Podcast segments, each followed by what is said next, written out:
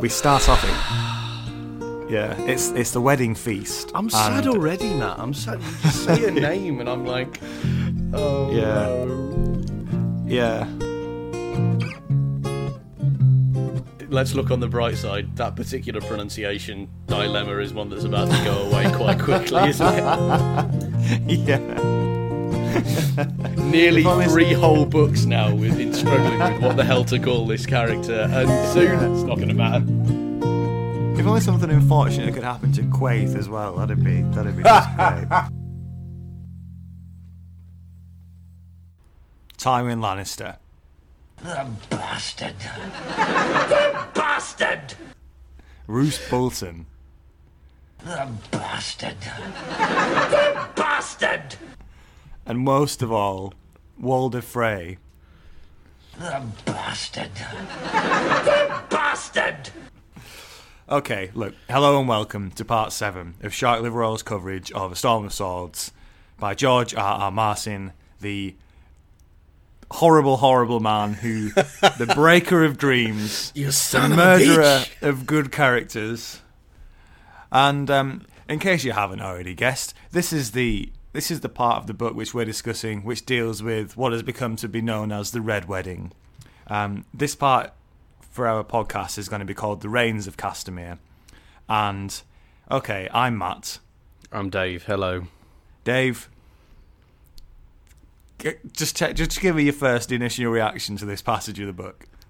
What the shivering fuck? What the? Right. This is supposed to be a seven book series, right? And the hmm. first several books have been predicated on the idea that I give a tuppenny shit about a very small number of characters, and most of them are called Stark, right? two of them, not one, not one, mind you, in this passage, but two of them hmm. die. Who the Yeah. fuck am I supposed to care about now? Like, like I'm looking around Westeros for a, a, a similarly sympathetic character, and I have to say they're a little thin on the ground. Yeah, you're holding out for a hero. I, I am holding out for a hero, which just tells you that I'm a sucker and I will remain a sucker throughout the whole of our coverage of A Song of Ice and Fire. Because it should have been clear to me by now that there will be no heroes. Yeah.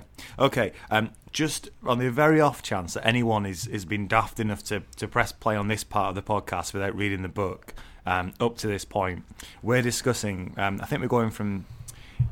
It's, it's quite difficult to, to sort of work out because sometimes this book is sold as two books and sometimes as one. If you've got the two book version, which is um, Storm of Swords, Part 1, Steel and Snow, and Part 2, Blood and Gold. We're now into Part 2, Blood and Gold, and we are reading today from page 78, which is a chapter about Arya, which begins when they reach the top of the ridge. And we're reading as far as roughly, I think, page 140, so it's not a very big section. And uh, that begins they supped alone as they did so often is a chapter about Tyrion. Um, this part of the book, um, almost more than any other in the uh, in the entire series of George R. R. Martin's A Song of Ice and Fire, contains massive spoilers. So um, if you haven't already read it, I'd really advise you reading it first before listening to this. Um, we've already given you a clue as to what's coming, but now we're going to start naming characters who die. So um, if you've seen the series um, all the way through, or as far as the end of series three of Game of Thrones, or you've read A Storm of Swords, then don't worry, we're not going to spoil anything beyond that. But uh, this is just your this is just your health warning right here. I think I feel I need to do that as a public service, Dave. I think that's extremely fair, um, and put, puts you ahead of most major media outlets around the time that this this episode, the episode that was based on this part of the book, was broadcast. Yeah, It was like That's a good it was like suddenly you wake up one morning and you're a minefield full of spoilers. and I, I, I maintained my virtue for this podcast. I did. So let's go. Right. Okay. Let's try and um, try and hold back on our reaction to the big event that happens in this part first. Let, let's just let's just wind it back and go from where we are at the start of this part of the book, which is a chapter about Arya. Look, which Matt, I- look, look, I'm sorry, but I, I, you can't go back. I'm sorry, can't go you, back. You, you, you, you can't go back. I just, I wanna go say, back to you a say time- it's all right, but it's not all right. I just, I want, I'm Go sorry. back to a time where there, you know there, there was still hope in the world. So th- and this is it. As Arya is is going up, this is going to really hurt having knowing what's coming as well. But Arya, so there's Arya and the Hound, the probably the greatest comedy double act in Westeros, and and they're. Um, Oh man, how have I never thought of that before? That's incredible. you imagine them on stage. Their banter. Yeah, and uh, also uh, an extra element of this, the third character who we've not really met yet um, as part of this group is uh, the Hound's horse called Stranger, um, his trusty horse, and I just love how this horse is like really, really bad tempered and dangerous and bites and kicks at the first opportunity, but he's really sort of cowed and soft when the Hound's speaking to it, and it's just they really are like just almost like another another extension of the Hound, isn't it? This horse. Mm-hmm.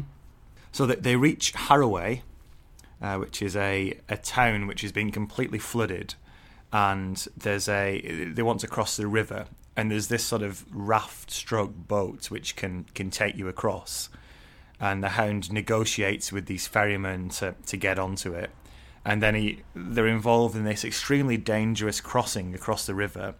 And it was only the second time when I read this that I, I just considered the fact that the hound's in full plate armor.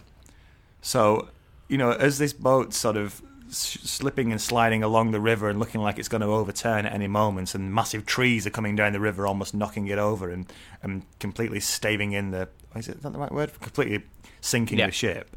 Yeah. Um, the hound's in full armor, so if he goes over, it's not like he can swim or have a, even have any kind of chance in this current. Um, or even if it was just a, a swimming pool, he'd be he wouldn't stand a chance. It's just Yeah. very dangerous. Yeah, yeah, I hadn't thought of that actually. That's a very good point. And um, and if I was him, I would. I, the first thing I'd do when getting on a boat, I'd be like, uh, right, I'll be honest, lads, but I'm going to trust the force of my personality to intimidate you. I don't need to be in these pieces of metal around my legs and arms and face and chest. like, Yeah. The first thing would be like, listen, we'll negotiate the price later. I've just got to. Yeah, it's got sh- it's got shades of uh, it's got shades of Blackwater, hasn't it? There's um, where you Oh, had of course, it has. Yeah, yeah, yeah. yeah you had you had commanders on those ships in full armor, um, and obviously they uh, didn't stand a chance when the ships began to began to sink.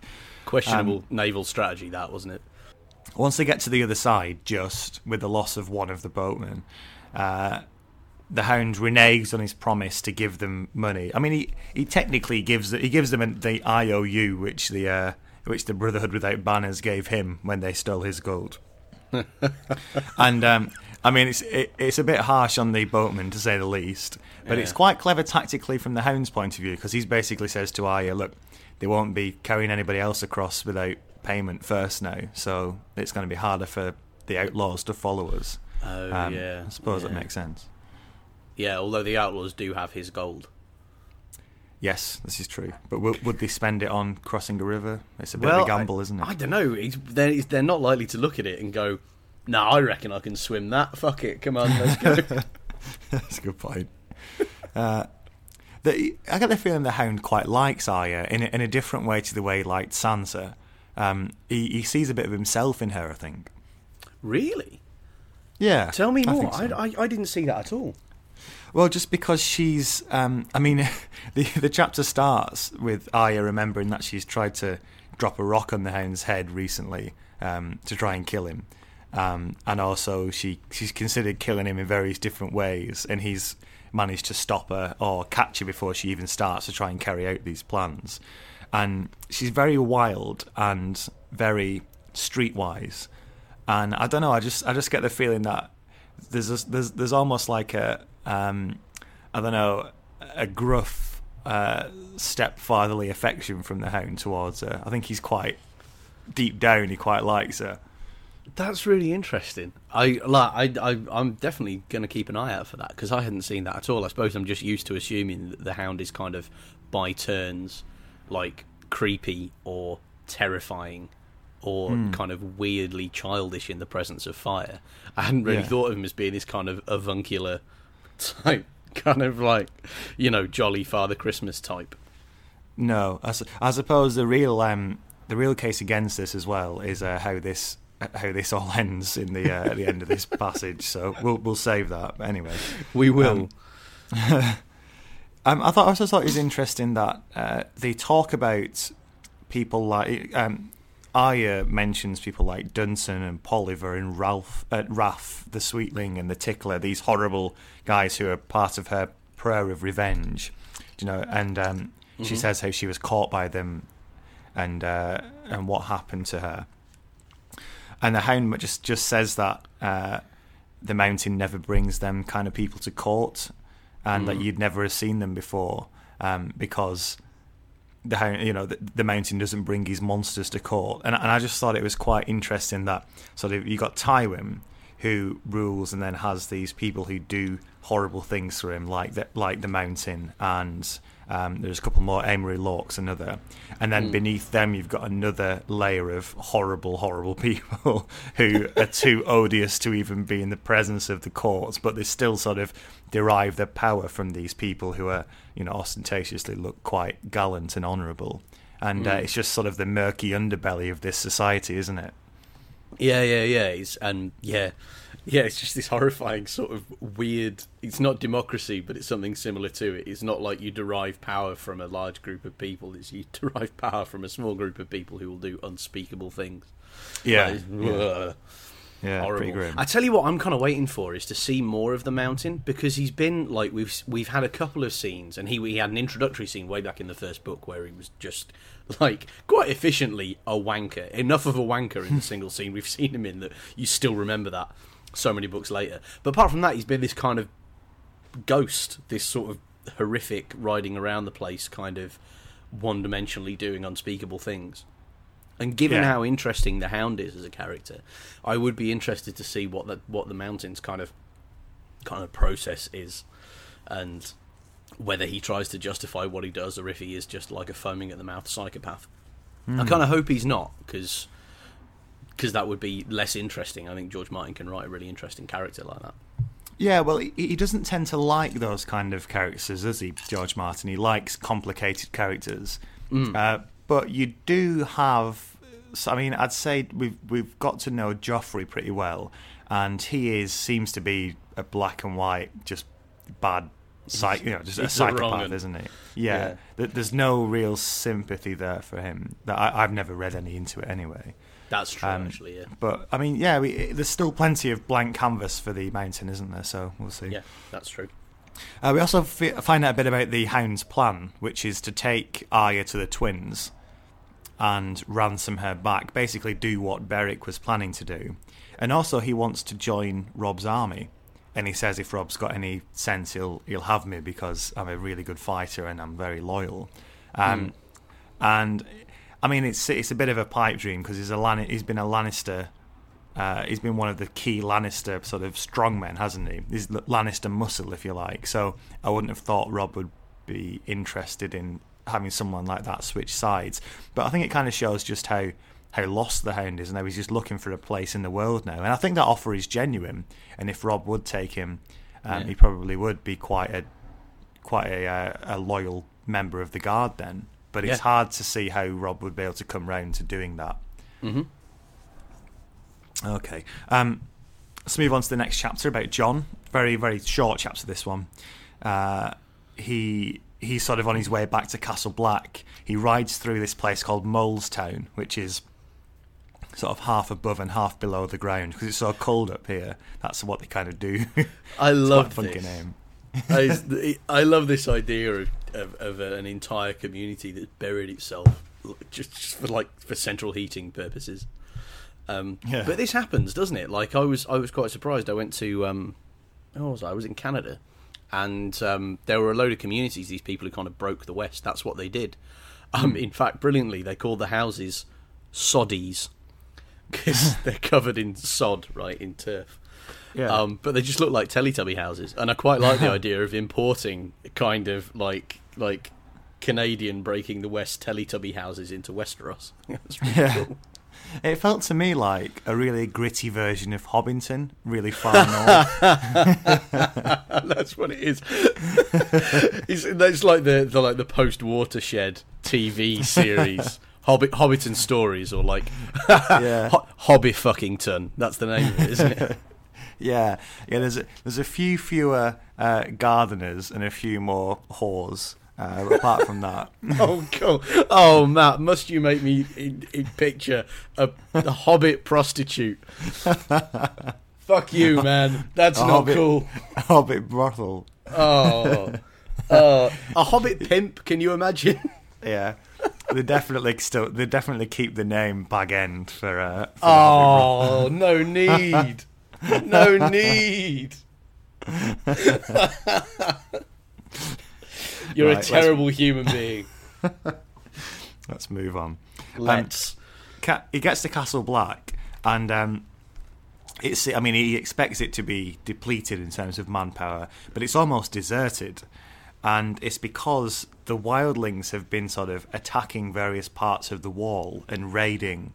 Um, but as soon as uh, you know a small force of Night's Watchmen a- approach, they always run away, and it's obviously just a load of diversions to to make Castle Black even weaker than it is.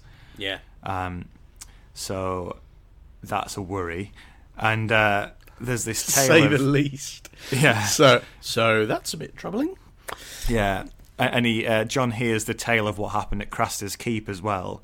Um, apparently, t- oh, twelve people made it back um, after the mutiny. Twelve people who obviously weren't mutineers, Yeah.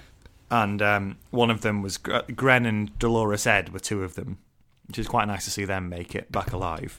Yeah, that's good, isn't it? I was I to be honest with you, they were they were characters I felt um I felt affection for and so I assumed that George Martin was going to kill them off. But no. No, he's Yeah. just he's going to do that later.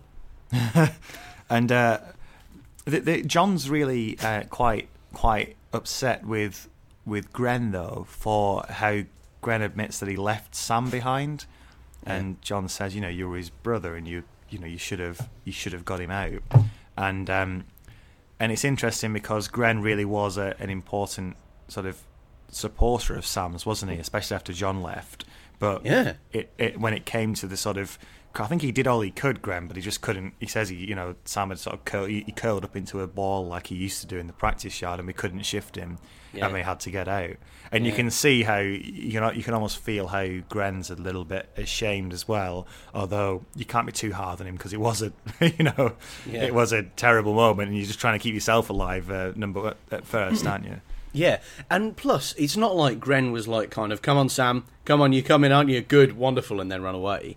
Like he Yeah. sort of stood over him, going, "For fuck's sake, man, pull yourself together. You're going to get killed," and Yeah. put himself further at risk. And I think this is this is the point where I like I I my frustration with Sam overwhelms my kind of my affection for him because I Yeah. do like him, but at that point, like uh, that's giving up.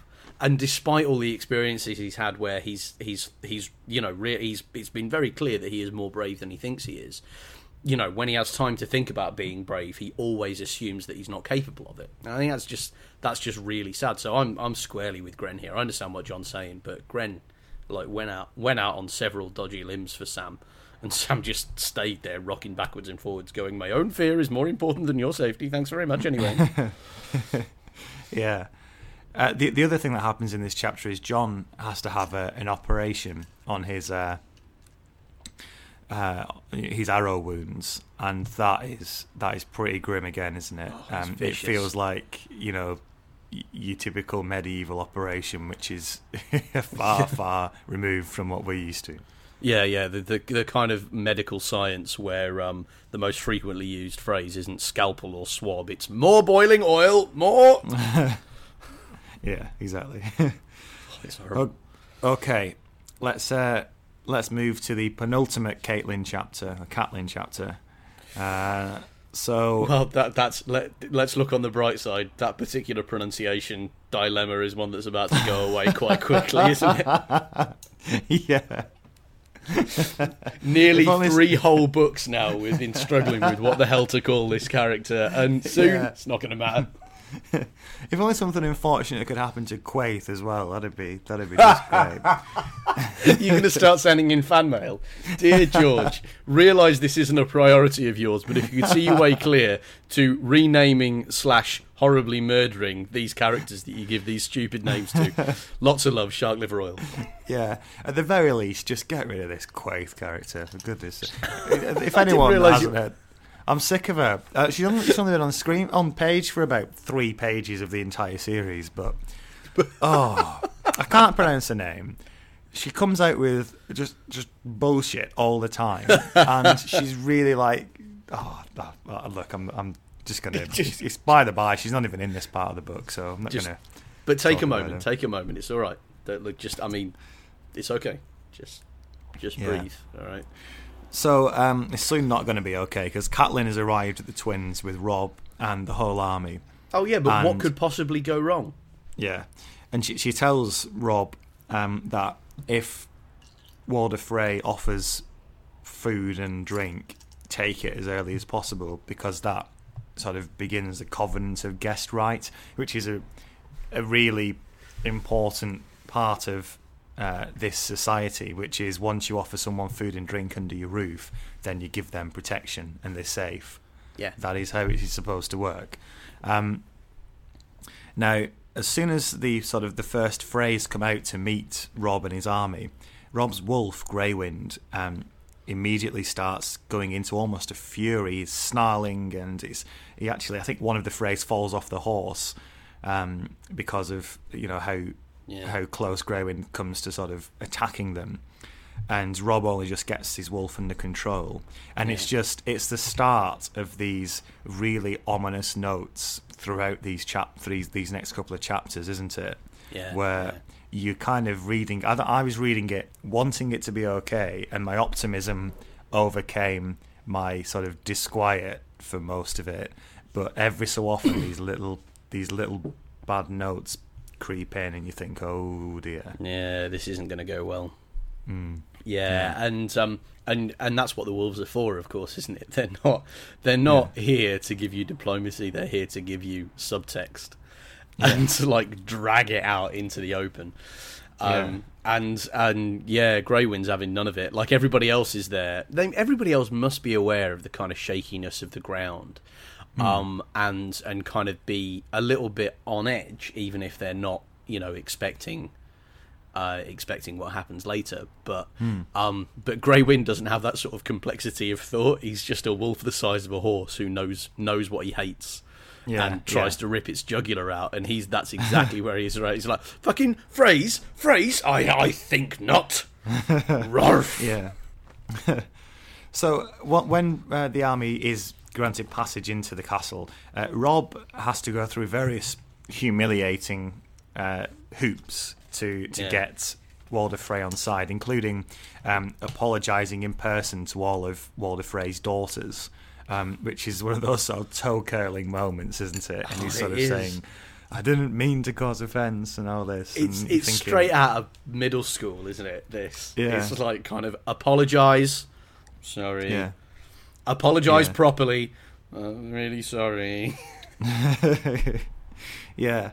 Uh, although it seems, uh, you know, once he's made that apology, uh, Walder brings out the the Frey which Edmure is going to marry, who Edmure is going to marry, this girl called Roslin, and she's actually really pretty.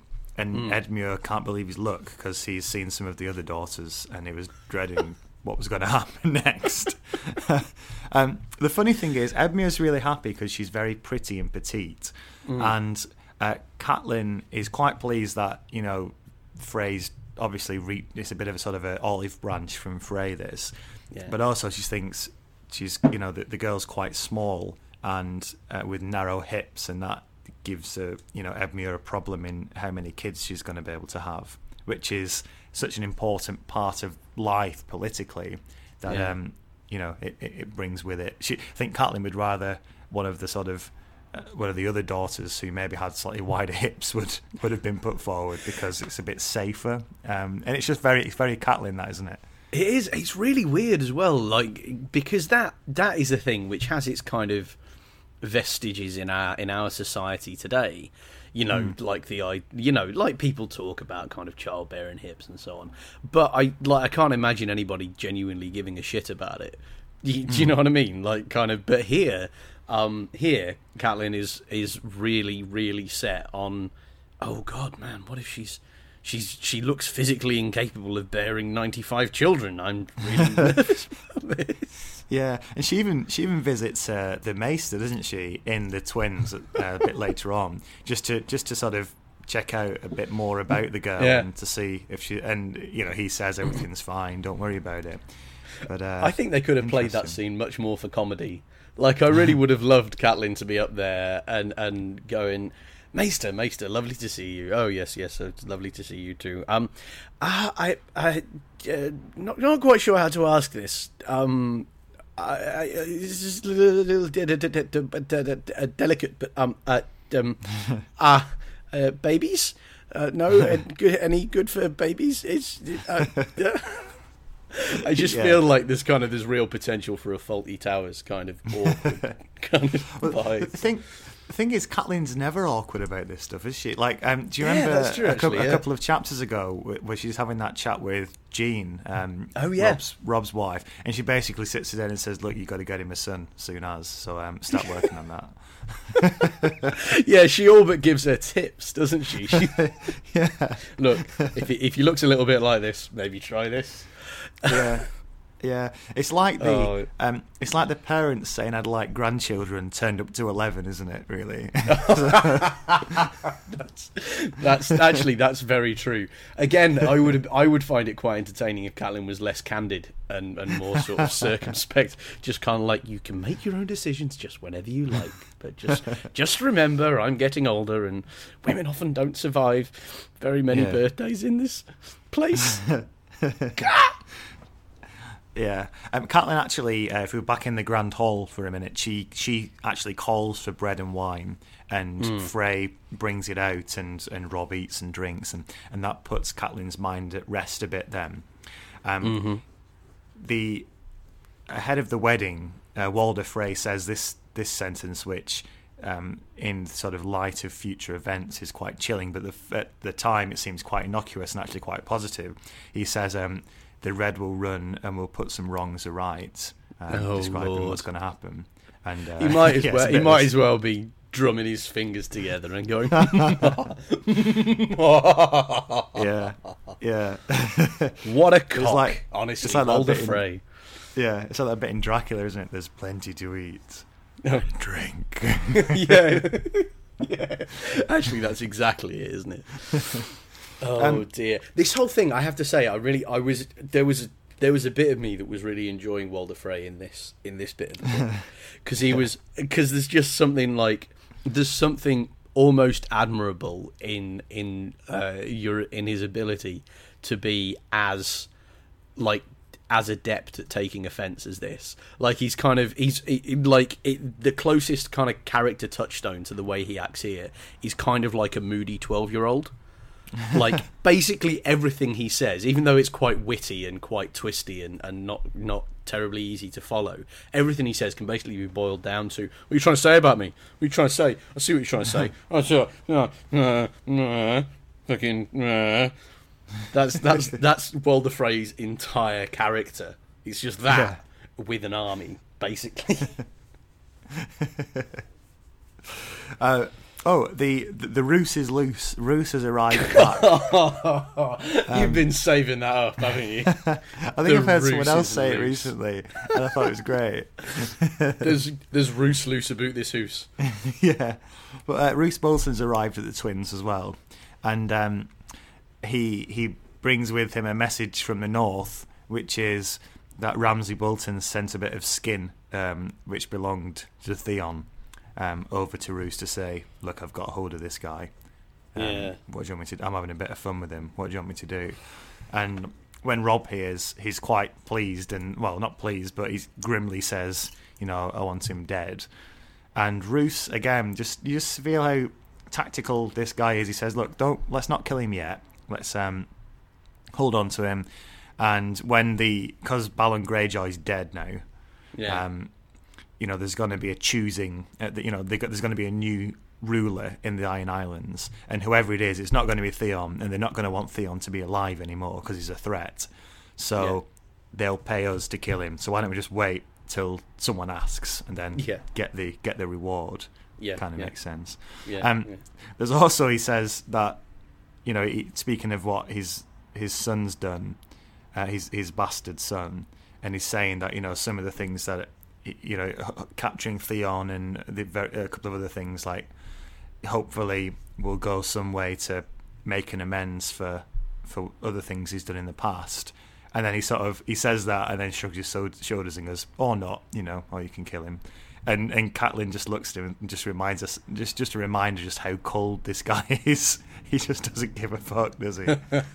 Yeah, and and this is again, this is this is a little bit George Martin going. Remember this guy? He's still a bad motherfucker. Don't be fooled. He's still a bad Yeah. motherfucker. I have to say, this thing with the um with uh, with Theon's skin, like first of all, obviously it's horrifying. Um, but I have to say, like I much preferred this, the way it's been done in the book so far to the way it's done to the, in the series to this point. Because Yeah. in this in the series they fucking milk it. Like this, Yeah. this like it, it, it's given this spectacular amount of screen time, and I really have no earthly fucking clue why. And like I can't think of many other things. Certainly nothing that's not in the book. Um, you know, stuff that they've added, which is given this amount of screen time to no discernible purpose.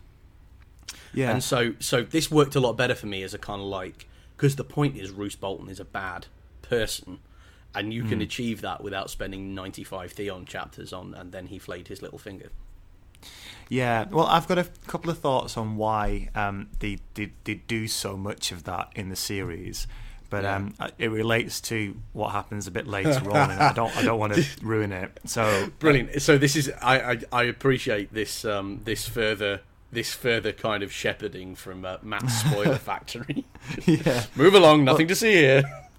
I mean, it's it's stuff that uh, it's in, in relation to things that have happened already happened in the series now. If you're watching the series, but um, Right, right, it- it's you know I, I think we I'll, I'll mention it when we get to it in the book. All right. Um, so yeah, the other thing is, uh, Roose Bolton's force has been depleted again um, when the uh, the the mountain attacked the uh, Roose's rear guard as they were crossing a river, and Roose was stuck on one side of it, and I think it was the Manderlys who were the rear guard on the other, and pretty much the Manderly army was either captured or killed.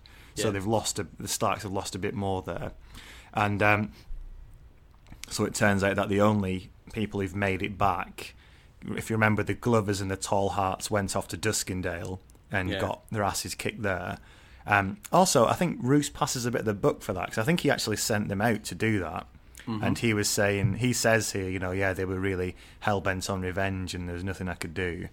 Um, uh, which, suggest, which suggests, I mean, for a guy who has such an iron grip over control, it seems a bit of a weak thing to say. But I suppose Yeah. he, he, he's he's saying, you know, they wanted a bit of revenge, and I didn't see any reason to stop them. Um, Yeah, but, uh, yeah, anyway, the, the upshot is that th- those parts of the army disappeared.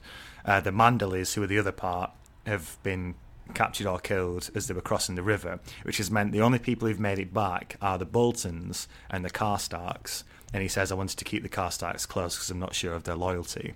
Well, you know, Yeah, Uh, a prize for barefaced disingenuity there, I think, from Yeah. Roose Bolton. yeah. I, I just would- can't be sure of their loyalty. I'm sorry. I, my loyalty is unimpeachable. Theirs, oh, very dodgy characters. Those Yeah. people. Oh no. Yeah. But it's just quite interesting to see that. So the upshot of it's all the clever scheming of Roose Bolton, this isn't it? The only people who've made it back to the twins are the two houses who you think um, have have the least. Uh, well, I don't know. Uh, uh, you, you wouldn't have thought someone like the, the Manderlys or the Glovers or the Tallharts would have got on board with the Roose Bolton plan as it as it develops. Yeah. Um, okay, shall we move on? Anything Yes. else you want to say about this part? Okay. no, no. Let's do it. So Arya is approaching the twins. Uh, they they've got the hound's got a cunning disguise as a cook. He's got a little cart and uh, and some pig's feet and stuff. I love this. This is like fucking Gordon Ramsay cubed, isn't it? it's like imagine the hound in a kitchen. Cook it fucking properly, or what? I'll cut your fucking nuts off. And, and he's not being colourful. He really means it. There's a long sword out on the side for the entire shift. it's like that um, in the, in the Blackwater. Any man who doesn't slice vegetables closely enough, I'll rape his fucking corpse. The thing is, There's a TV series in that. With accompanying recipe book for Christmas. Yeah. Make no Seven- mistake about it. Seventh circle of Hell's Kitchen.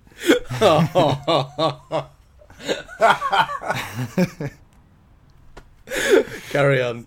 You see, I've, I've brought in the, the seven gods of Westeros there as well. I, It's a, a layered joke. And like all the best jokes, impeccably explained after the fact. yeah. Um, so it's interesting that there's a uh, one of the outriders, uh, one of the guards uh, of, from the twins, uh, comes across the Hound and doesn't recognise him. And the Hound says to Arya later, you know, they they don't knights don't even see common people. Keep your eyes down and say sir quite a lot, you know, and knights will never see you. Uh, even though this guy should recognise the Hound straight away, he's one of the most famous men in the kingdom. But um, because he's dressed as a peasant, no knights even look twice at them, Yeah. um, which doesn't make which makes sense. Uh, It's quite it's quite sweet here that Arya's got all these worries in her head. The very childish worries about arriving back at, and, and meeting Robb again. She's worried about whether um, Roose Bolton knows that she killed one of his guards, and she's worried that will people still want her and recognise her because she's had a haircut again and she looks a bit, bera- be- be- you know, a bit raggedy, Mm-hmm. and it's just, uh, I think it's just quite nice reminding, just reminds us of how ch- how much of a child she is still.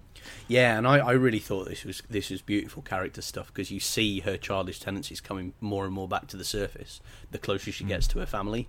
Like it's you mm. know she's kind of she's been so fucked up for so long by what everything that's happened to her, and now she's got this thing where she can, you know, she's she's within touching distance of home, and she just almost kind of starts to relax out of this psycho child of the corn thing that she started doing when she was in Harrenhal. Yeah, Um, and um, yeah, I mean, it's quite touching, but given the next chapter, it's also totally heartbreaking. Yeah, because she's so close, isn't she? We're, we're getting to the point now where them they get access to the camp, so they're moving through the the sort of the, the tents now and all the army. So they're they're pretty much next to the castle and uh, making their way through this massive feast that's going on um, on the way in. Mm-hmm. Okay, uh, next up is Catelyn, and it, we we start off. It, yeah, it's it's the wedding feast. I'm sad already, Matt. I'm sad. You just say a name, and I'm like, oh Yeah. no. Yeah. So I mean, even at the start of this feast, again, um, you're getting these sort of uncomfortable. I mean, the whole feast feels uncomfortable. The, the music's crap. Um, she, Catelyn thinks the music's rubbish. I don't, where's he where's he got these musicians from? I, I Um, love I love that, that that she feels it's it's rubbish for precisely the same reason as I don't really like nightclubs. She's just like It's too loud. boom, boom, boom. Can't hear a bloody thing. What are these songs? How am I supposed to dance? Yeah. Um, and it's, it's, re- it's there are loads of people packed in together. It's really hot and cramped and uncomfortable. The food's really rubbish as well. Um, she can, she thinks that it's really poor food to set before a king, but again, it's uh, it's just another slight on Robb. Yeah, And um, it doesn't sound too Yeah. appealing, does it? What's the what's the list of ingredients that are on this thing? Like I, Oh, remember, I remember if I can reading it it. and kind of looking for like looking for something to be excited by sort of thing. Absolutely nothing. The wedding feast began with a thin leek soup, which is the best kind of leek soup, isn't it? Really. Followed by a salad of green beans, onions, and beets. River pike poached in almond milk. Mounds of mashed turnips that were cold before they reached the table. Hmm, jeez. And and to go and to go with your mounds of mashed cold mashed turnips, jellied calves brains. what can we do to make a calf's brain less appealing to eat? Well, I I don't know, chef. I mean, to be honest with you, it's a calf's brain. Yeah, but I mean, but we've got to do something, haven't we? We're supposed to be insulting these people, right? tell you what, tell you what, jelly it, chef. You're a genius. Oh, yeah. Jellied calves brains. Oh, God. oh Lord, save me. Yeah. Well, yeah. So that's the kind of stuff they're having to eat. That's the first crime that Bolton that uh, Frey commits. Um, Roose Bolton is uh, doesn't drink wine. He drinks Hippocras. uh, which I think is is it a spiced wine that. I my Kindle tells me that that is exactly what it is. Um, Yeah. that was one of those borderline words where I think I wonder what that is, and I don't know whether my Kindle's going to know it. Yeah. Scroll down to it, but actually it's there. It just, it um, just sounds like the kind of thing someone would drink in ancient Greece. It does, yeah, yeah, yeah. I like I, I like the idea of it being like a sort of being on the shandies, you know, just like kind of moderating your drinking during this total piss up.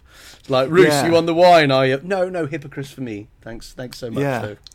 Well, it's interesting because in the series he doesn't drink at all, and there's a running theme through it. A couple of times you see, I think when he's sitting down with Jaime Lannister and when he's at the Red Wedding, he doesn't drink. And I thought that was quite a good, quite an interesting character trait. It, he strikes me as the kind of character who wouldn't drink. Um, yeah, yeah. but yeah, he's always, so he's on the hypocrite.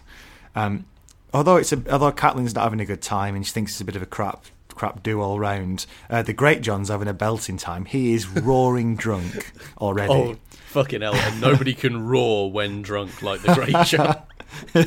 yeah, yeah, which is a, which is pretty good. I mean, I think she, Catelyn thinks you know because she's still feeling a bit uncomfortable. She'd rather the Greatjon be sober, but you can't really ask him to do that.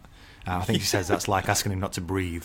So um, I, I love the I love the line. It was like it's like asking him not to breathe for a couple of hours. just like just the idea that he needs to be kind of constantly toasted in order to be happy. It's like you can't ask me not to drink for a couple of hours. When do you think I am?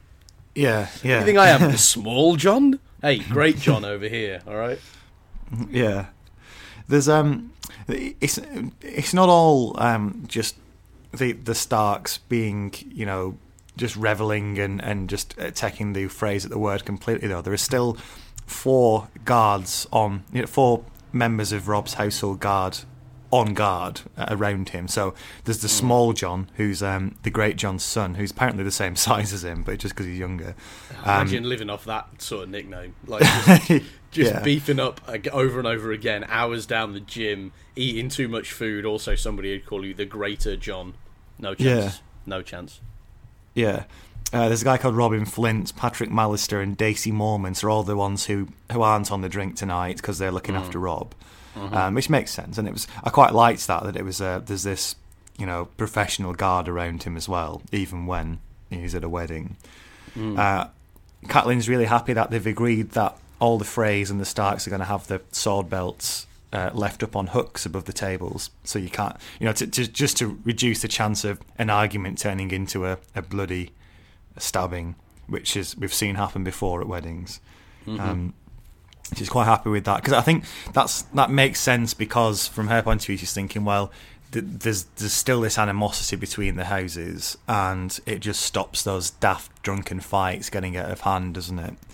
Yeah. Um, but obviously, it creates a problem later on. Uh, Well, also, I mean, I think that there is something to be said for the idea that if you've got, it's like it's kind of like gun control, isn't it? It's like sort of yes, I suppose the answer is having a place to check your guns when you walk into the library, but perhaps the broader problem may be going unaddressed. you know what I mean? Yeah. That we live in a place where you could, you know, at a feast, find yourself in a position where you're not in control of your own sword arm hmm. probably not a good idea to anyway but so but of course this is why i wouldn't last 20 minutes in westeros because i'd be bringing the sort of kind of witheringly sarcastic social commentary. Be like who the fuck are you? Fuck off. Slash. And that'd be the end of me.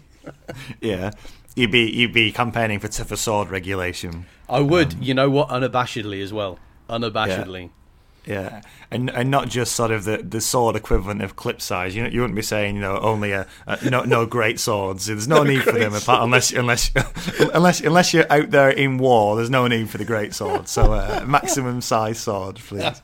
No, I'm having I'm having none of that. I'm um, I'm all about yeah, you know, swords don't kill people, people kill people, but the sword fucking helps. That's my argument. Yeah. So so are you are you more along the lines of the the medieval NRA saying uh, the only thing that stops a bad guy with a sword is a good guy with a sword? Yeah, well, I, and I think I think the whole series of A Song of Ice and Fire is a superb rejoinder to that argument. Because what we have here is a world full of bad guys with swords and good guys with swords, and it's This is true. fucked. Um, The other thing about the the feast is that Greywind has been left away uh, out. So Robb's wolf is is out in the cold, basically because um, of what happened outside the castle originally. And Walder Frey said, you know, I don't want him inside the hall uh, threatening my threatening my guests. Yeah. And Robb's had to sort of he didn't he, he didn't want to agree to this, and he's kind of had to because he's a bit in a corner, isn't he? Yeah, yeah, yeah. And I have to say that does sound reasonable because it's like it's not just it. You know, somebody comes to tea at your house and brings a dog, and you're like, "Hey, great, there's a dog," and they're like, "Can the dog sit on the table?" And you're like, "Well, no." so the way the way you ask that, can the dog sit on the table? I, I'm assuming that the dog, of course, will be allowed to sit on the table. yeah, and then the thing is that I'm very English, so at the end I'd probably go, "Oh, oh yeah, yeah, yeah, yeah, no, no, no worries, that's that's, that's fine, that's completely all right. No, that's a totally acceptable and normal way to behave." What? yeah, No, but like, so I kind of, I mean, at this time of all times, I kind of sympathise with Walder Frey, even though obviously knowing the knowing the wolf, I'm like kind of, nah, he's all right, just let him in. He only eats wrong'uns. You got a problem with that, have you, Walder? Any reason that you should feel threatened by a dog that only attacks people that are fundamentally evil? Hmm? have you? No. Anything you'd like to say? yeah, exactly. Uh, there's a, a Frey sitting next to Catelyn called Sir Ryman, who's who's already quite drunk and acting pretty suspiciously. He's quite short with everybody. He seems nervous.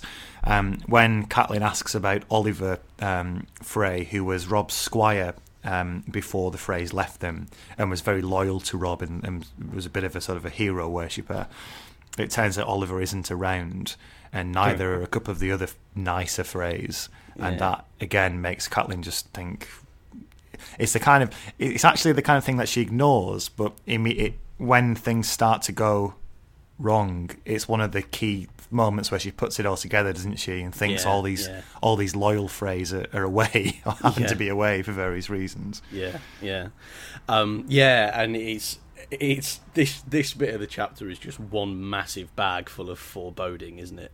Yeah, You know, you've got music disorienting her. You've got most of the good fighters being hammered. You've got this guy sitting next to her. It's basically, it's it's actually it's that Dracula piece again, isn't it? I don't drink wine. It's like I I'm not here for fun.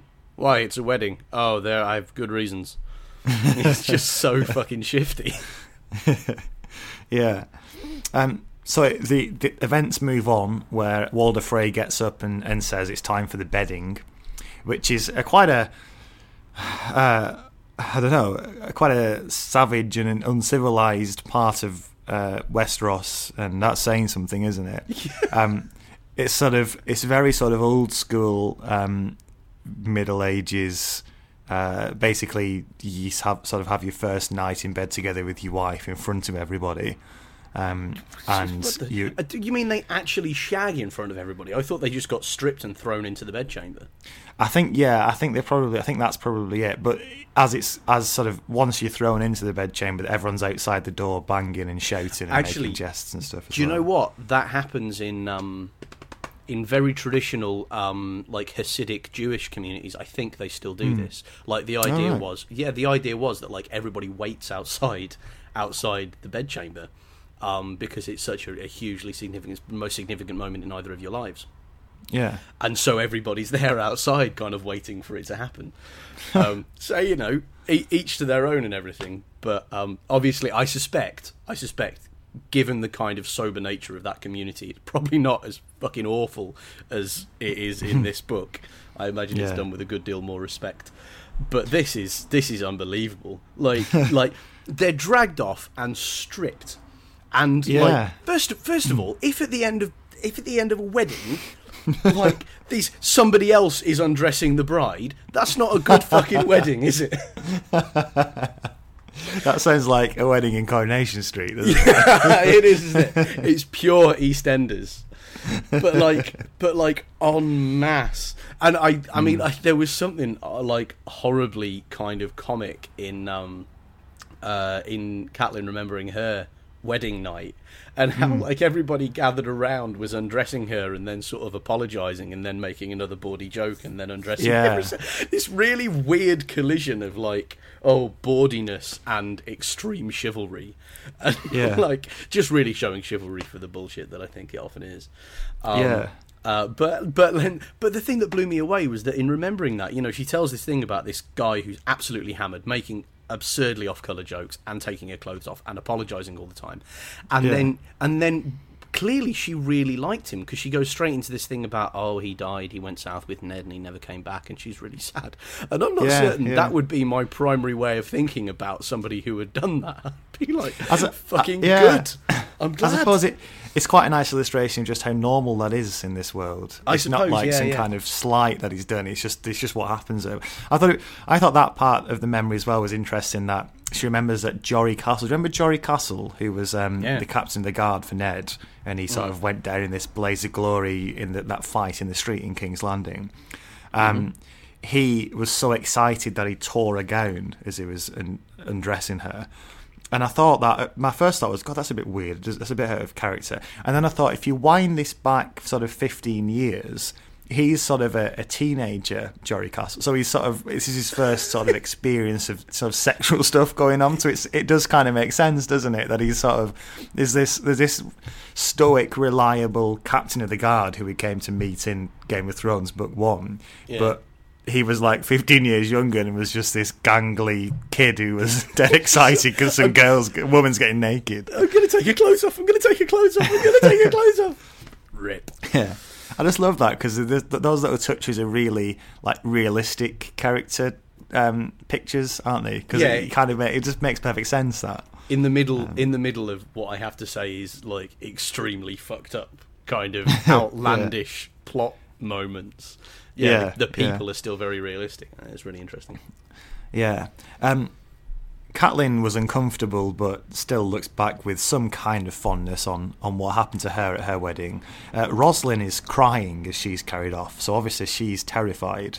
Um, and we wa- you can we can I suppose you could speculate later on whether she's in on what happens next. And Well, she's Catelyn sort of- definitely thinks so, doesn't she?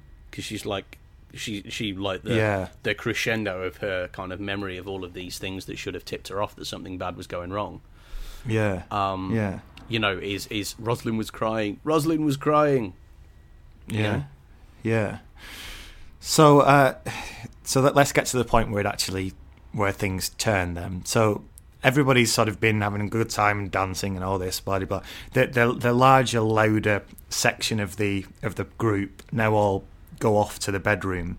Um, So the the Greatjon's got um, Roslin on his uh, over his shoulder, and a lot of the more drunken members of the group are going off. Robb doesn't, and Catelyn actually thinks that might be seen as a again as a some kind of insult from Frey's point of view because Robb should go be part of the bedding as well. Yeah. But um, he's not gone anyway Yeah. and and then it looks like the party's about to sort of start to wind down. Dacey Mormont, one of Robb's guards, goes over to one of the Freys and asks for you know another dance, and he does this really angry rejection and like and it's really it's really odd. And Catelyn looks over and thinks, "Wonder what all that was about." And again, she suddenly feels frightened. Yeah. Um, and as she goes over to challenge this guy, she touches his arm, and she feels iron rings beneath his sleeve. So it's it's obvious he's wearing mail, and Yeah. that's when she puts it together and realizes that there's there's an ambush on the way. Yeah. Yeah. It's uh, bad news, mate. So she she and she actually slaps him, doesn't she? Yeah, I, I like, Um, and what an, what an incredible image of the sort of futility because now she knows what's about to happen, and the only thing as a woman in this world that she can do is slap him, and and it's like, in one way, it's just so inadequate as a response to this kind of betrayal, but on the other hand, it's what else are you going to do? You know? Yeah, and so uh, Robb sort of makes his way over to intervene, and it's at that moment where there's these musicians who've been crap all the way through the night. Turns out they're actually um, soldiers, and they start raining arrows down, and, and a couple of them hit Robb. So you, this is this is the oh fuck moment, isn't it? And uh, you, you know, one of the one of the big sort of pictures and uh, moments that I always sticks with me from the this book is this image of the Smalljon, who's one of his guards, like uh, pulling this table off its trestles and throwing it down on top of Robb um, to protect him as it all starts to kick off. And Yeah. I, I really think that's important, just because it, it's it's it says the there is a fight. I, I, thought I thought in the um, in the series. Just everybody gets killed, Yeah. And at least I think in the book here, the start the Starks put some kind of fight up. I think Dacey Mormont bludgeons some guy with a flag and a veil, and um, Yeah. I think actually the Smalljon knocks someone out with a leg of mutton, and then as he's reaching for his sword belt, he gets hit with a crossbow. Yeah. But um, but yeah, what did you think of how this was staged? Well, yeah, I, I agree with you because in the TV series it's played for horror, isn't it? It's played for like you know, like it's just creepy and creepy and creepy and creepier, and they just keep ratcheting the tension until everybody's dead. Um, whereas, um, uh, whereas in this, like it's kind of you're right. It goes to a it goes to a kind of a battle scene. Um, I love I love the idea of fighting somebody with a leg of mutton. What a way to go! That's I mean that's how you've got to go, isn't it? Really, particularly if you're that character. But um, but no, I, I thought it was I thought it was really powerfully written. If only because I saw the the episode before I watched this, before I read this, hmm. so I knew what was coming, and I was still shocked. I hmm. wasn't like like it wasn't even it wasn't this kind of thing where I was I was thinking, oh yeah, that happened. I still hmm. experienced the kind of oh god of it, and I think that's a real testament to to being really kind of pulled into it um, by the thing. I also I have to say the song stuff had a much greater impact on me this time than it did in the other episode because I'd heard Yeah. the Rains of Castamere um, Yeah. by the time I read this. So the whole idea of that song is just creepy as fuck. Whereas that the, the song wasn't established in the TV series at all. Like they did Yeah. it, but you did you weren't like because otherwise it was like the first three notes and you're like, oh no. Um, it wasn't like that in the TV series. Whereas here, it's like, oh, very bad, very very bad, very very very bad. But there's still a bit of you that wants them to get out of it, and you're thinking maybe they went off piste in the TV series. Maybe they, may, may, maybe they just you know departed from the canon. Maybe Robb's gonna be all right. Yeah. Maybe. Um, and I think yeah, just just sort of sticking those little uh, snatches of the song um, into the middle of all, there's all this Oh, bloody yeah. carnage going on, and every so often you just hear more of the song as it's continuing to play, Uh-huh. and um, yeah, I thought that was really really cleverly done, and Mm-hmm. um, and really.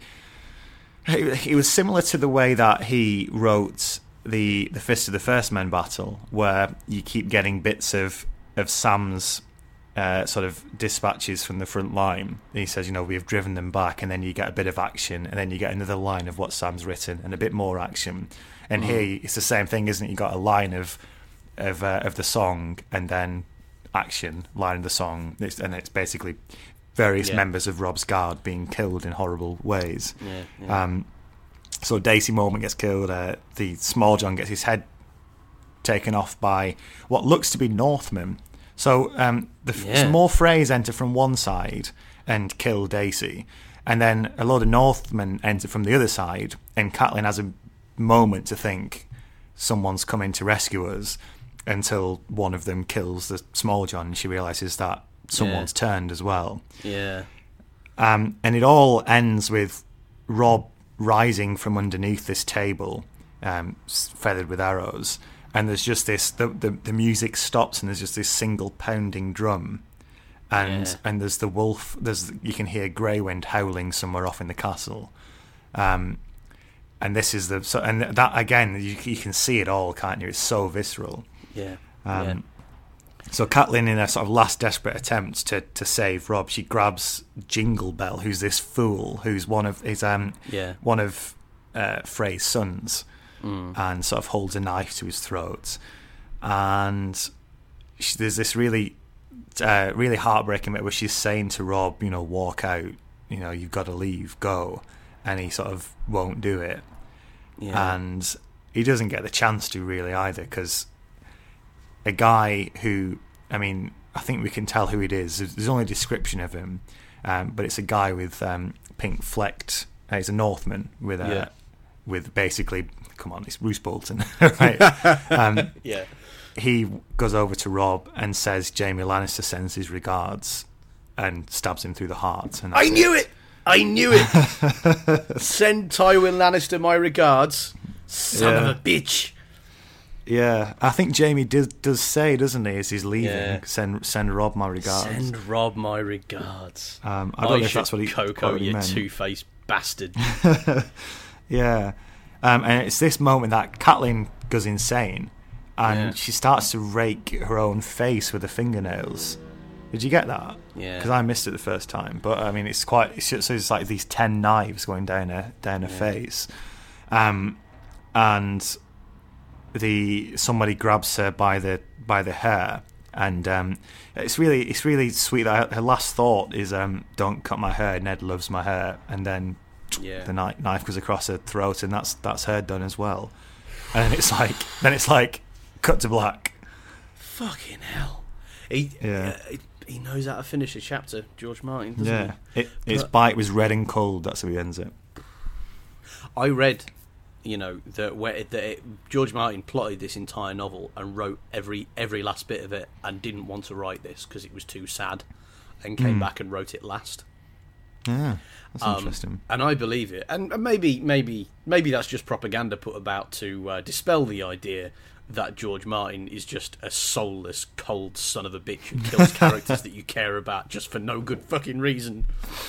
um, maybe it's just propaganda, but I think, um, like, you definitely feel it here, don't you? Like, this is just, this is so shocking Yeah, um, and you have and and like it's the final nail in the coffin really of the idea that this this series was going to be about the politics between the Starks and the Lannisters um but that does make me think what is this going to turn out to be about because we've never been given anything to care about as much as we've cared about Starks versus Lannisters right yeah, yeah. That's like true. we just there's, there's you know for all the plot with Daenerys, uh, for all the stuff north of the Wall, for all of Jon's stuff, for all of the various extremely long walks taken by Arya Stark, um, and the King's Landing stuff, even Tyrion. None of it are you as invested in as this idea of this character led by like the one unambiguously good, it would seem, character in Westeros, who was um, who was Ned Stark, right? Um, and maybe that's a bit much because he did, after all, father a bastard child. But um, but like, but do you know what I mean? Like you you you're Yeah. bought in with this character and you follow his descendants, and then and they're gone. So I'm like, I really hope George Martin knows what he's doing here because otherwise, otherwise, what is it about? Like, what am- what am I sticking around for another four books for? Yeah, there is an element of who who do I care about now, isn't there? Because Yeah. you do really, you do really associate yourself more with the Starks than anyone else. Absolutely. And I think it's also the Robb rep, pretty much represents the only way that you can see justice happening on anything other than sort of the length of time it t- took for Pangea to break up. You know, it's just it, it just seems like that this is the only way that you're going to see some kind of justice happen. And you know, because Daenerys is so far away, um, you got you know, you've got the Night's Watch You don't take any part, so that's Jon out of the question. Yeah. You've got Arya and Sansa who are just you know lurching from one captivity to another captivity, and you've got Bran who God knows what that's going where that's going to go. It doesn't feel like it's going anywhere quickly. Mm. So. So yeah, when who's going? Where's the justice coming from? That's what I want to know. Because Yeah. I think that that's the that's the worst thing with this as well. It's not like it's a, a battle that goes wrong or something, which would be bad enough. It's just the unfairness of it all as well. Yeah, yeah, and and the fact that yeah, it's a betrayal of one of the key pillars of of what makes the world work as well. This whole guest right thing. Yeah. Um, and it's interesting. It's interesting to see how that's going to affect as, as the Freys, and to a lesser extent, everybody else involved here, as being the the people who broke that kind of sacred uh, sacred agreements. Mm, yeah, I, I yeah, you're absolutely right. Um, and I and but there's a bit of me which is starting to feel, and I think this is the this is the place where it's dangerous for George Martin. There's a bit of me that's starting to feel like the only point he wants to make is that life's a bitch and people are completely untrustworthy in this world, and you know, as kind of entertainingly bleak as that might be, it means you've got no tension whatsoever because people are going to do stuff, people are going to trust people, people are going to get betrayed by those people. All of this is preordained, and and if it carries on like this, you know, you do sort of feel like, you know, what do I have? Like you said, yeah, exactly. What do I have to care about um, here? Because you know, on the other hand, he's no slouch. Presumably, he's got a plan. I really fucking hope so. Because I would be quite frustrated to have read this much and then to have it kind of disintegrate into this sort of gothic cackling about how nobody can be trusted. Because Yeah. that's not a plot at all, you, you know. Yeah. Someone else we care about. Um, next chapter. Uh, I, as soon as I read the heading of I would. I mean, your emotions are in a swirl after that anyway. After what you've just read, and then you turn the page and you read the the word Arya, and it's just like, oh fuck, she's there as well. Yeah. you know so it starts and we've sort of slipped back in this very rarely happens in this in this series but we've slipped back in time a bit because he almost always does it in a single linear real time doesn't he? But um Yeah. we rewind to just before um, this has all happened and the, the party's still going on and the hound's on his way towards the towards the castle with with Arya and and we know what's what's coming now, and it's just sort of I just couldn't see, uh, you know, how's she going to get out? How are they going to get out? yeah. Um, and, and as they're continuing to make their way towards the castle, you're thinking, don't, don't go in there. Yeah. Um, yeah. It's another yelling at the book, isn't it? Don't Yeah. go in there. He's behind the door. But I mean, at first, the Hound puts in a man of the match winning performance to save Arya. because, um, I mean, part one, these he- puts together what's happened straight away Yeah. as um as things start to go wrong. He thinks very quickly and get and tells her to Arya to get down and hide um, as these as these knights ride out from the castle. Uh, these Frey Frey uh, knights three of them make their way over anyway. So the hound jumps upon on Stranger and uh, charges them, and he's just it's just this awesome three way, four way sword fight where uh, on horseback because the hound's sort of holding off three of them um, and spinning and I, I don't I, you just you just get the f- we've not seen for a while or a reminder of just how formidable the hound is as a warrior. And Yeah, I, it, I really did get a sense of, you know, this is the guy who rode out onto boats in the Battle of the Blackwater, you know? Yeah. Yeah, yeah. and yeah. Uh, yeah, but there's one there's one knight who breaks away and, and starts chasing Arya, um, and he, he sort of chases her round and round this wagon. She's she's just basically trying to buy time, isn't she? Yeah. And he's saying this knight's saying you can't run forever, and I think it's the fact that he's got time to taunt her that makes it all the more terrifying. This isn't it? Yeah, no, yeah, uh, yeah. You're really kind of put in this chapter after the chapter before was a real masterstroke because you don't, you just feel this kind of despair almost. There's like something really almost magnificently bleak about about how this whole exchange feels watching Arya do that. You know? Yeah. Um, there's uh, the hound rides back and, and kills the guy and saves her. Um, and once that's done, as they're deciding what to do next, the, the the loud music that they've been hearing all the time has now ended, and there's just a single pounding drum, which is I thought was fantastic because it, it just links it, so you know that this is the moment where, as this is happening up in up in the the great hall now, Robb's dying Yeah. and and it says ah he's deciding what to do. I just thought that was really clever how he, he did that change Yeah. in two parts. So it, so it just it just brings it all really really tightly together. Yeah. Um, It's a really nice device. Yeah. Uh, the hound says, you know, we've got to get out of here, and then he basically says, "Stay or go." I'm not really bothered either way, but if you stay here, you're going to die. And much to his surprise, Arya decides to stay, and she just she just makes a run for the castle, and um, and then she hears the hound coming after her, Yeah. and the last we get is uh, the hound's axe in the back of her head, and um, I've just put no. fucking and uh, right. th- No. there goes there goes another character. And after all that, after all that, I said her at the Hound as well, thinking he might quite like it. Um, that's that, and and it's just sort of It's like- it's another it's another hit, isn't it? It's kicking you when you're down. Absolutely. Like I'm uh, this I was not expecting. This Yeah. I like because in the t again I saw the episode and in that one Arya survives. And here his axe took her in the back of the head. Now this is clearly clutching at straws. But we have had moments like this before where things seem to end with a character dying and then it turns out something else happened to them.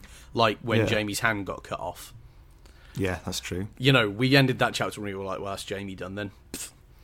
Couldn't happen to a nicer psycho. and um, and this, t- I I don't know. Like, what do you think? Am I being too hopeful? Oh, I, do you know what? I'm not even going to ask that question because that's just Matt's big bag full of spoilers again, isn't it? Well, I'd say it's it's hard to read axe in the back of the head um, and and see a way of surviving. Yeah. But then, I, suppo- I suppose you're right. There are examples where he leaves it kind of open. Um, I think. Look, um, I won't say either way whether that's right, but if Right. it is, I think there are only so many times you can get away with doing something like that. well, that's very true. um, before you stop really believing what's happening in the in the sh- in the book. Yeah. And whenever whenever there's a dramatic death, Mm-hmm. you're not sure whether to really see it as a dramatic death because you don't know if they're coming back or not. I've had that kind of issue with Renly because we've had these tales of him knocking about. Oh yeah, Um, Renly, and- and- the and- ghost of Renly.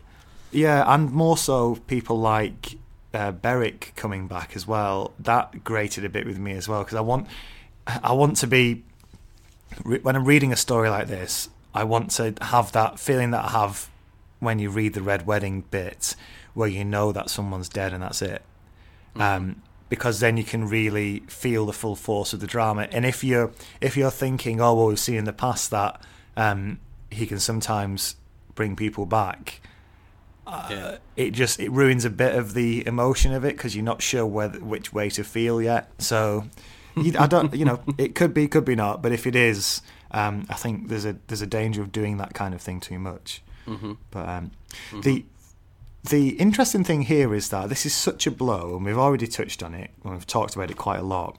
But I've heard from a number of different people, and people have said online as well, that this is the point where people either um, put the book down for a bit and came back to it a while later just because they were so depressed with it. Yeah. Or, or and I know people who've put the book down at this point and just stopped and just given it up because they just Fucking hell.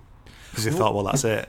Well, and, And that's the think danger, isn't it? Yeah, yeah, it's dangerous, and th- I can't fault anybody for doing that either, because Hmm. what this what this is about is if you've been bought into this because of the Starks, at this point you're like, well, it's over then, isn't it? There's Hmm. no more story to tell, particularly since you know the boys are scattered and everybody thinks they're dead.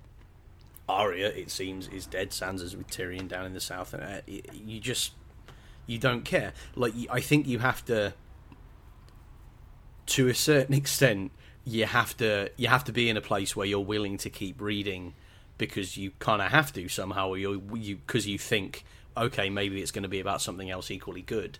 And to be hmm. honest with you, I'm not really in that place.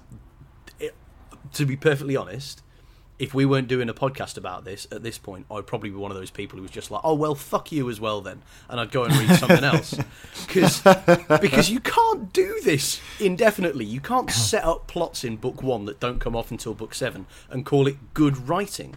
Like there's a bit of hmm. me that feels like, as masterful as that may be, don't expect me to be impressed or to enjoy it. You know what I mean?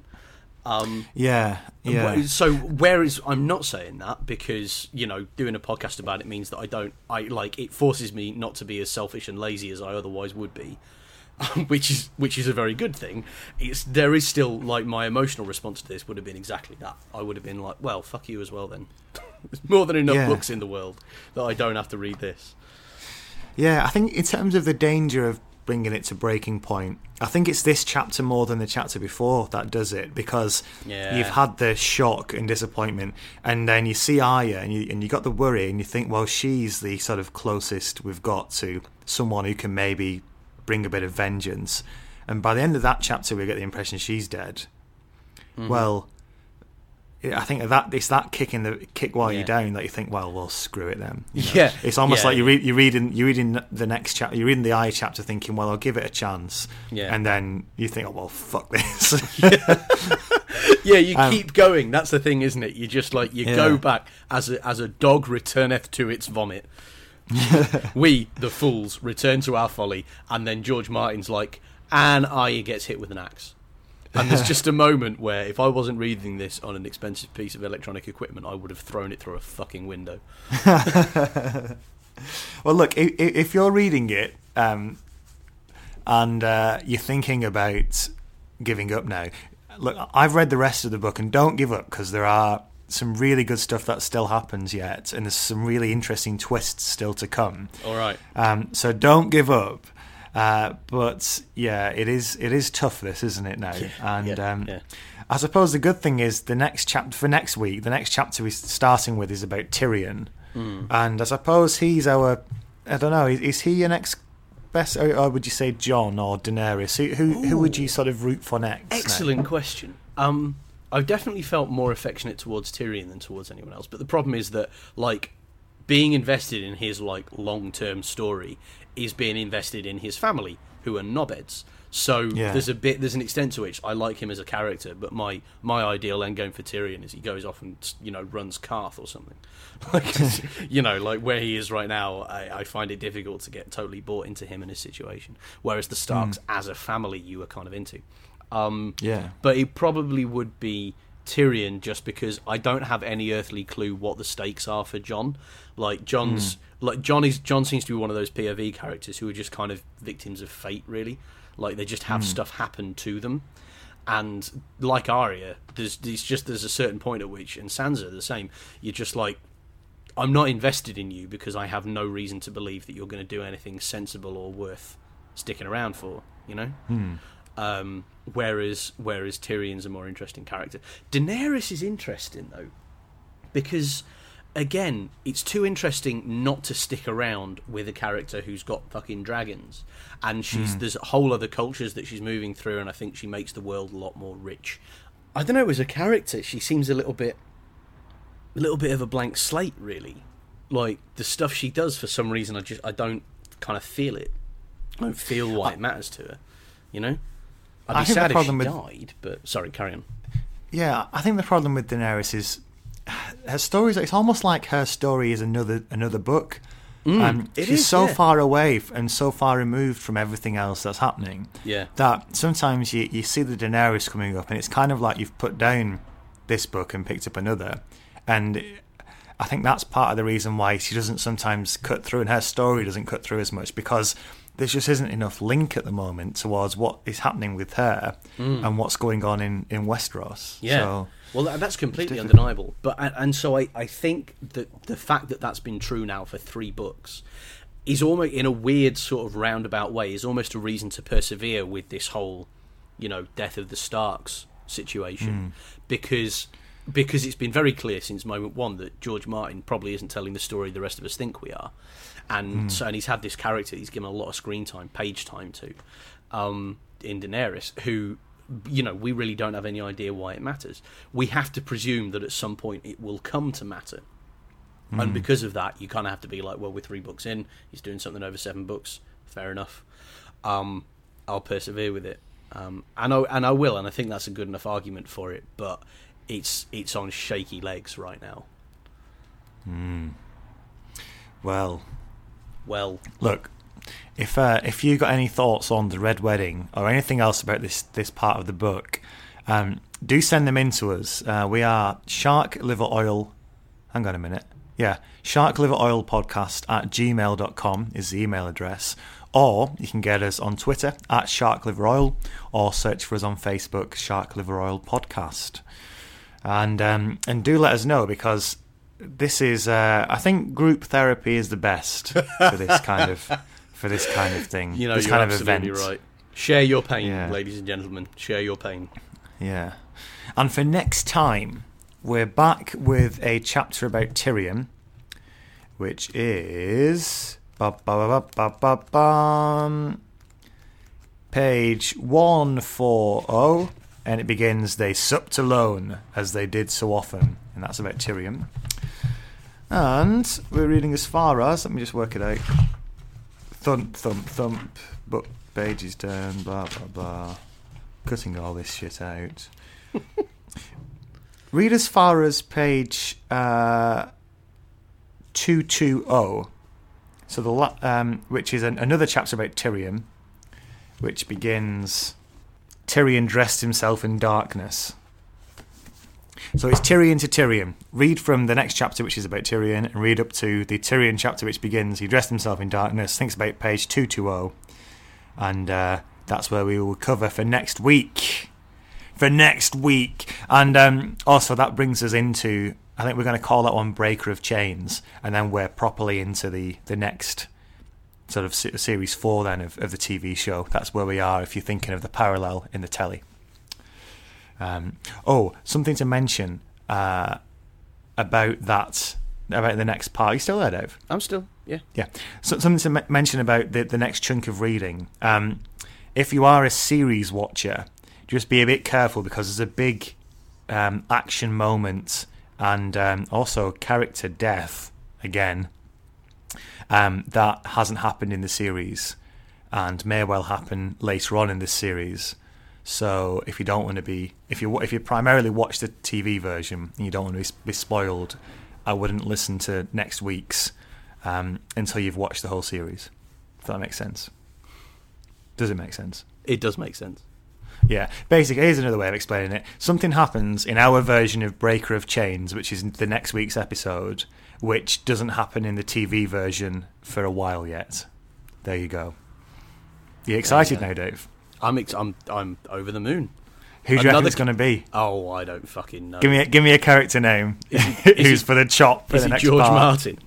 I tell you what, actually, I tell you what. I when I heard before uh, before any of this went down, and obviously there were spoilers around. I knew that there was going to be a big death in in the bit the chunk that we've just done, and I, honest to God, watching the series and reading the book, I was like, Joffrey, Joffrey, Joffrey, come on, it's Joffrey. Surely he's got to die. And I was like, and so this was just rip. I was like, oh for fuck's sake!